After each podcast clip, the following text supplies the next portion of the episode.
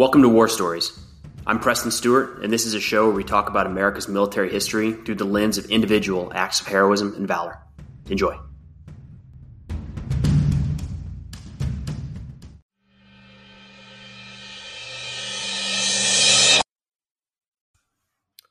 In part one of this series, we talked about the Battle of Tulagi, a fight that was short but fierce, and really wrapped up in about three days, at which point the Marines pretty well had control of the island.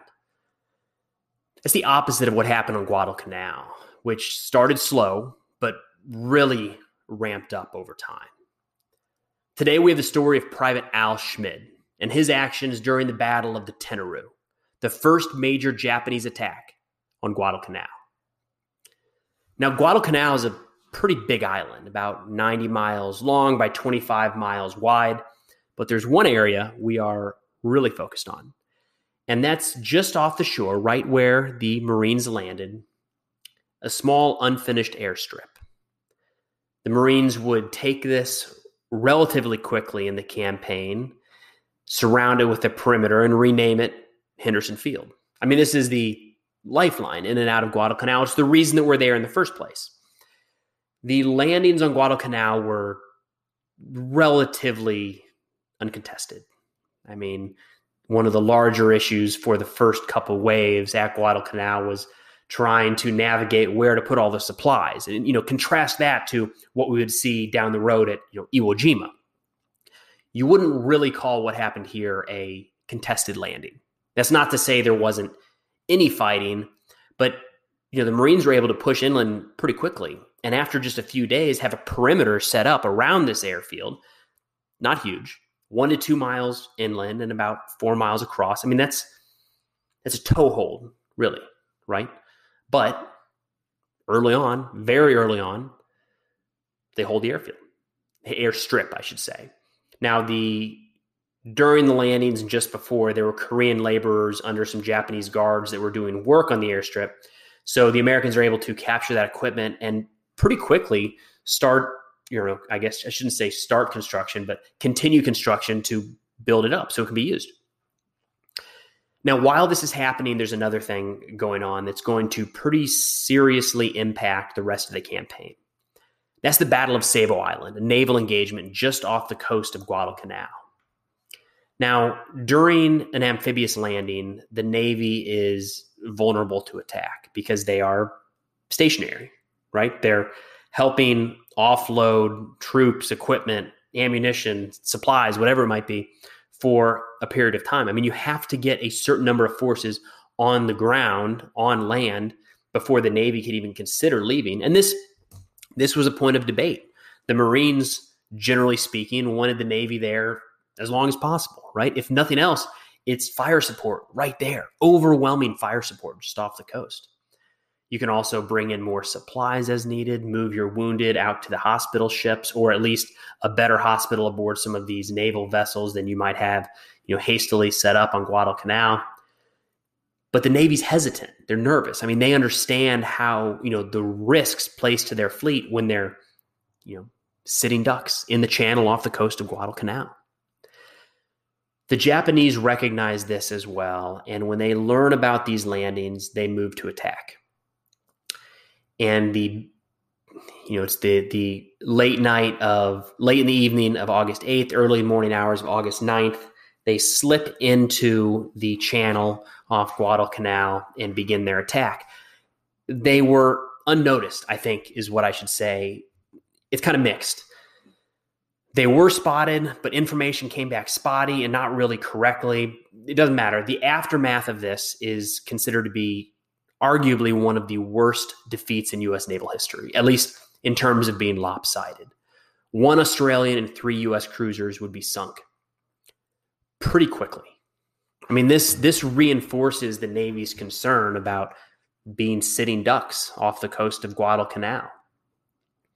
It forces the Navy to move, not you know, as as as some might say after the fact abandon the marines it's not so much abandon the marines but the navy it's no good the navy's no good if they get sunk off the coast but if they can leave and come back as needed which is what they're going to do here that's the preferred method. So for the Marines at Guadalcanal, it's not going to be a welcome sight to see these uh, to see the fleet take off, but nonetheless, it's going to save the Navy to fight another day, which is going to be needed throughout this campaign.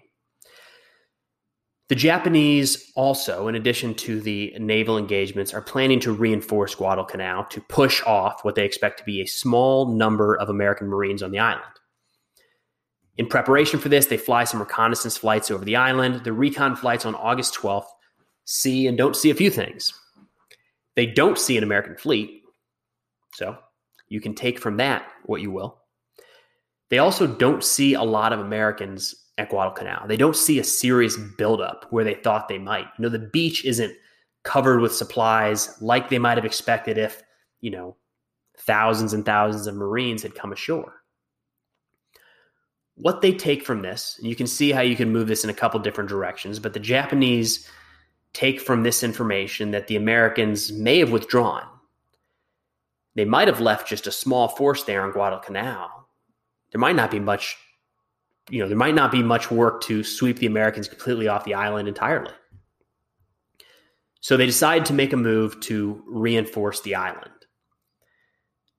The first unit that's going to arrive there is the 28th Infantry Regiment, led by Colonel Ichiki. Hope I'm pronouncing that correctly. They're stationed at Rabaul, which is relatively close by. So they're going to be the first ones to land at Guadalcanal. About 900 of his men land east of the American positions and they're going to it's kind of back and forth here. Some say that he was ordered to wait for the rest of his men to come ashore. Others say that he just kind of took the initiative and went either way. Nonetheless, he's going to pretty quickly start maneuvering towards the American lines to kick off this battle. This is an interesting part or an interesting time in the Second World War because in 1942, the Japanese had the ability to reinforce these islands. This is not the case throughout the entire war. By by you know certainly by 1944 they can't. We're going to land troops on islands knowing that we will eventually take the island. It's just going to be a matter of how long it takes and at what cost. But at Guadalcanal in 1942, one of the reasons this fight was so nasty is you have this island. This is really simplifying it, but you have this island where the Americans are resupplying from one side, Japanese are resupplying from the other side, and right in the middle are the you know the Marines and, and Army soldiers and the Japanese forces just duking it out, constantly being resupplied in one way or another. Now, Ichiki decides to go ahead and start moving on the Marine positions because they've got 900. They don't think there's going to be very many Americans there. They also think they have the element of surprise. And he opts to not wait for the other 1,400 of his of troop 1,400 troops under his command. So Ichiki, the 28th Infantry Regiment was about 2,300 strong. He only has 900 right now. The other 1,400 are yet to land, but he takes off anyways. And as we look back now, there's something that a phrase that's used called victory disease that attempts to describe this. At this point in the war, again, Japan had seen success after success after success, especially in ground combat and not just i mean even talking about you know in, in fighting the united states what's happened by this point? They've seized the philippines almost seized the philippines. They've at least cleared out most of the philippines. They've taken guam. I mean they've defeated the united states on land. So victory disease is the idea almost of overconfidence looking at past successes and, and almost feeling like it's predetermined. We're going to be successful. Let's go ahead and get this over with. Go. Even though we're waiting on 1400 more troops go now. Now, Ichiki is planning on the element of surprise, which they don't have because local scouts on the island on Guadalcanal have tipped off the United States to where this attack, to the fact that this attack is happening at all, and where to expect it. It's on the eastern flank. In response, the United States, the Marines, start to build up their defenses in an area known as the Tenaru or Alligator Creek. Alligator Creek is a area right on the eastern portion of the American lines. And it's kind of a break in the jungle because the creek is there in the sandbar. And it's going to force the Japanese to move out into the open before they come into the American positions. One of the men moved up to the front that day is Private Al Schmid. He is a assistant gunner for a machine gun section that's going to be absolutely critical in this battle, the Battle of the Tenaru. Schmid, at this point in the war, pretty early in the war, already has a foot infection, which is hard to imagine dealing with that in the middle of a place like Guadalcanal. But he didn't say anything to anybody. He kept it a secret because he didn't want to be sent back to a hospital ship or even kept back from the front lines with his own guys. As an assistant gunner on a machine gun, he's part of a three man team. There's the gunner firing the machine gun. The assistant gunner would help often with the reloading, picking out targets, kind of helping direct the machine gunner. And then you have, you know, an ammunition bearer. They would also carry ammo and help, uh, maybe in defense, right? There, there'd be a third person there um, helping pick out targets, helping defend the position maybe from a different direction while the machine gun focused in their sector of fire. So Schmid's one of a few. And they're moved into this forward position along with the 1st and 2nd Battalion of the 1st Marine Regiment right alongside Alligator Creek. In addition to these machine guns and additional riflemen, there's a couple other defensive measures the Marines bring into the fight. One is going to be anti tank guns loaded with canister shot. The best way to describe this is a giant shotgun. So rather than an anti tank round or even a high explosive round, it is a giant shotgun that can be placed, can be fired point blank into advancing, advancing Japanese troops. It's nasty. The Marines also use the time to register, pre register mortars and artillery into expected avenues of approach. I mean, this is this is exactly what you want. If you know the enemy is attacking in a certain area, you make it a killing field. You have the time, you have the resources to do it. That's exactly what the Marines from the 1st Marine Division are doing as they wait for Ichiki and his men to attack. Which start which sort of kicks off just after midnight in the early morning hours of 21 August.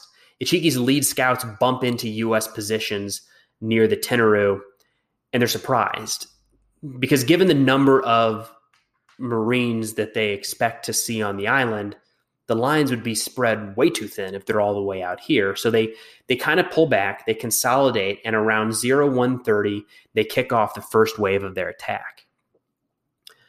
Private Schmid and his machine gun section are front and center in this attack and begin firing as nearly 100 Japanese soldiers exit the jungle opposite Alligator Creek, cross the sandbar directly into this preset killing field.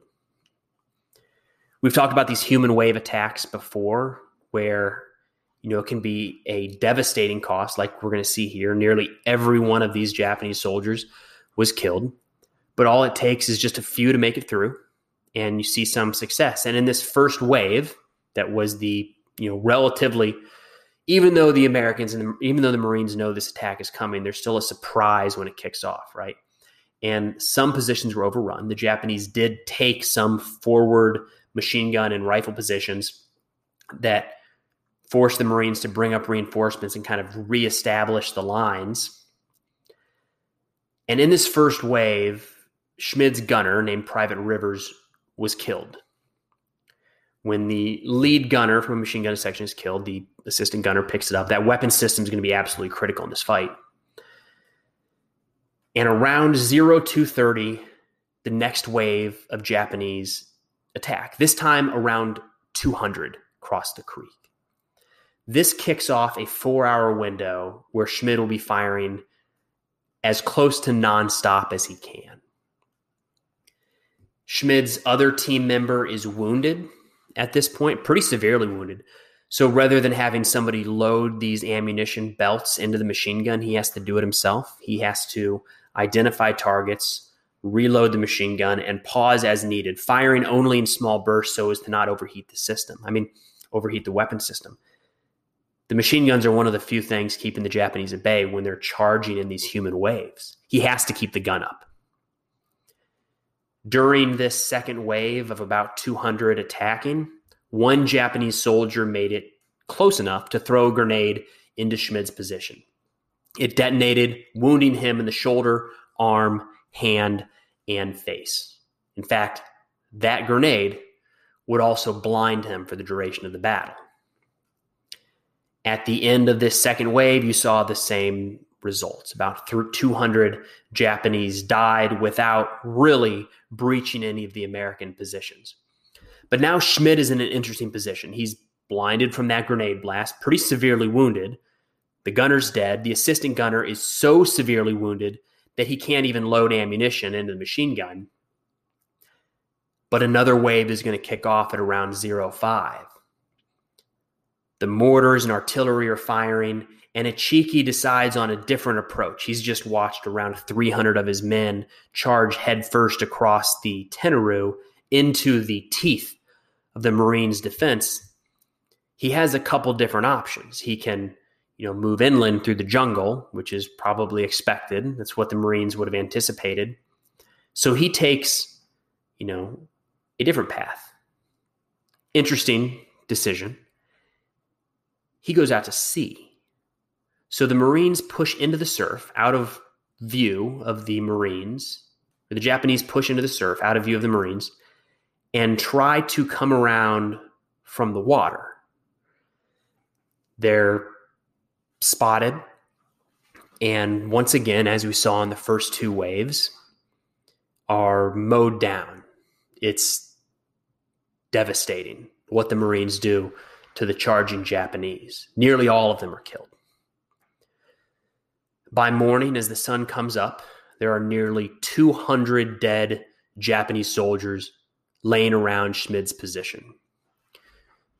During this third attack, Schmid, blinded, unable to see what he's firing at, has his assistant gunner, who's too wounded to reload the machine gun, direct him, you know, shift left, shift right, a little up, a little down. He can reload by feel, and he keeps that machine gun going throughout the duration of this defense. After daylight, there'd be a little more fighting for a few more hours. A little more fighting is not the right way to say this be quite a bit of fighting on both sides of the creek for a few more hours, really with the Japanese on one side and the Americans on the other. No more like charges across the creek at this point until the Marines decide that it's time to counterattack. The 1st Battalion of the 1st Marine Regiment crosses the creek and before long kind of cut off the Japanese into a small pocket and they just start closing in. The Marines are reinforced with aircraft overhead, strafing runs on the exposed Japanese, tanks are brought into the mix, and before long, by 1700 that night, the Battle of the Tenaru is Tenaru is essentially done. The Japanese attack on the eastern flank of the American position has failed. Now, this is something commonly displayed in a lot of movies and, and books about the Pacific, and we start to see it play out here. There are hundreds of dead and wounded Japanese lying up and down the beaches.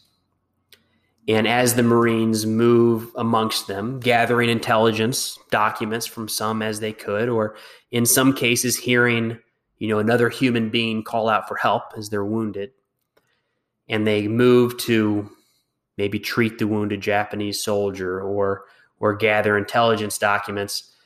Some wounded Japanese began firing on the Americans or in some cases they would pretend to be wounded and when the americans came by would try to shoot or detonate a grenade. It didn't need to happen very many times for the marines that day to start bayoneting and shooting any japanese that were still alive on the banks of alligator creek. And this is something that would carry on throughout the war in the pacific. It was a nasty fight. From start to finish it was a nasty fight Private Al Schmid survived the war. Um, he would eventually regain partial eyesight, and for his actions that day during the Battle of the Tenaru, was awarded the Navy Cross. In 1982, Schmid passed away and was and was buried in the Arlington National Cemetery. Now, to talk for a moment about this fight, kind of at a high level, because it plays into the rest of our series here. A lot came out of this you know, on both sides in a lot of different ways. The Battle of the Tenaru forced the Japanese to recognize that they weren't invincible, that they, you know, maybe acknowledge that the Americans are here for real. They came to fight. it gave some confidence to the Marines. You know, we hadn't there was there was some fighting on on Tulagi, of course, but this was a you know a confidence boost for the First Marine Division to say, hey, we we stopped that Japanese attack in our in their tracks.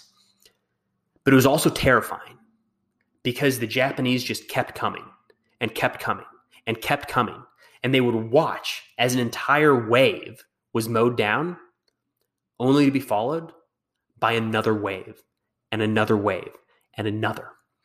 It's the kind of thing that would haunt Marines that fought in the Pacific.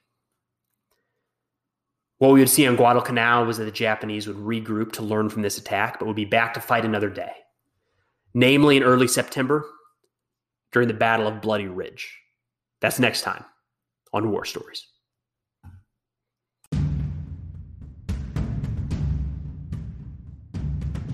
Hey, thanks for listening to War Stories. If you get a chance, it'd mean an awful lot if you could head over to Apple or Spotify or wherever you listen to your podcast and leave a review. It helps others to, to find the show. But thanks again for listening. We'll see you next time.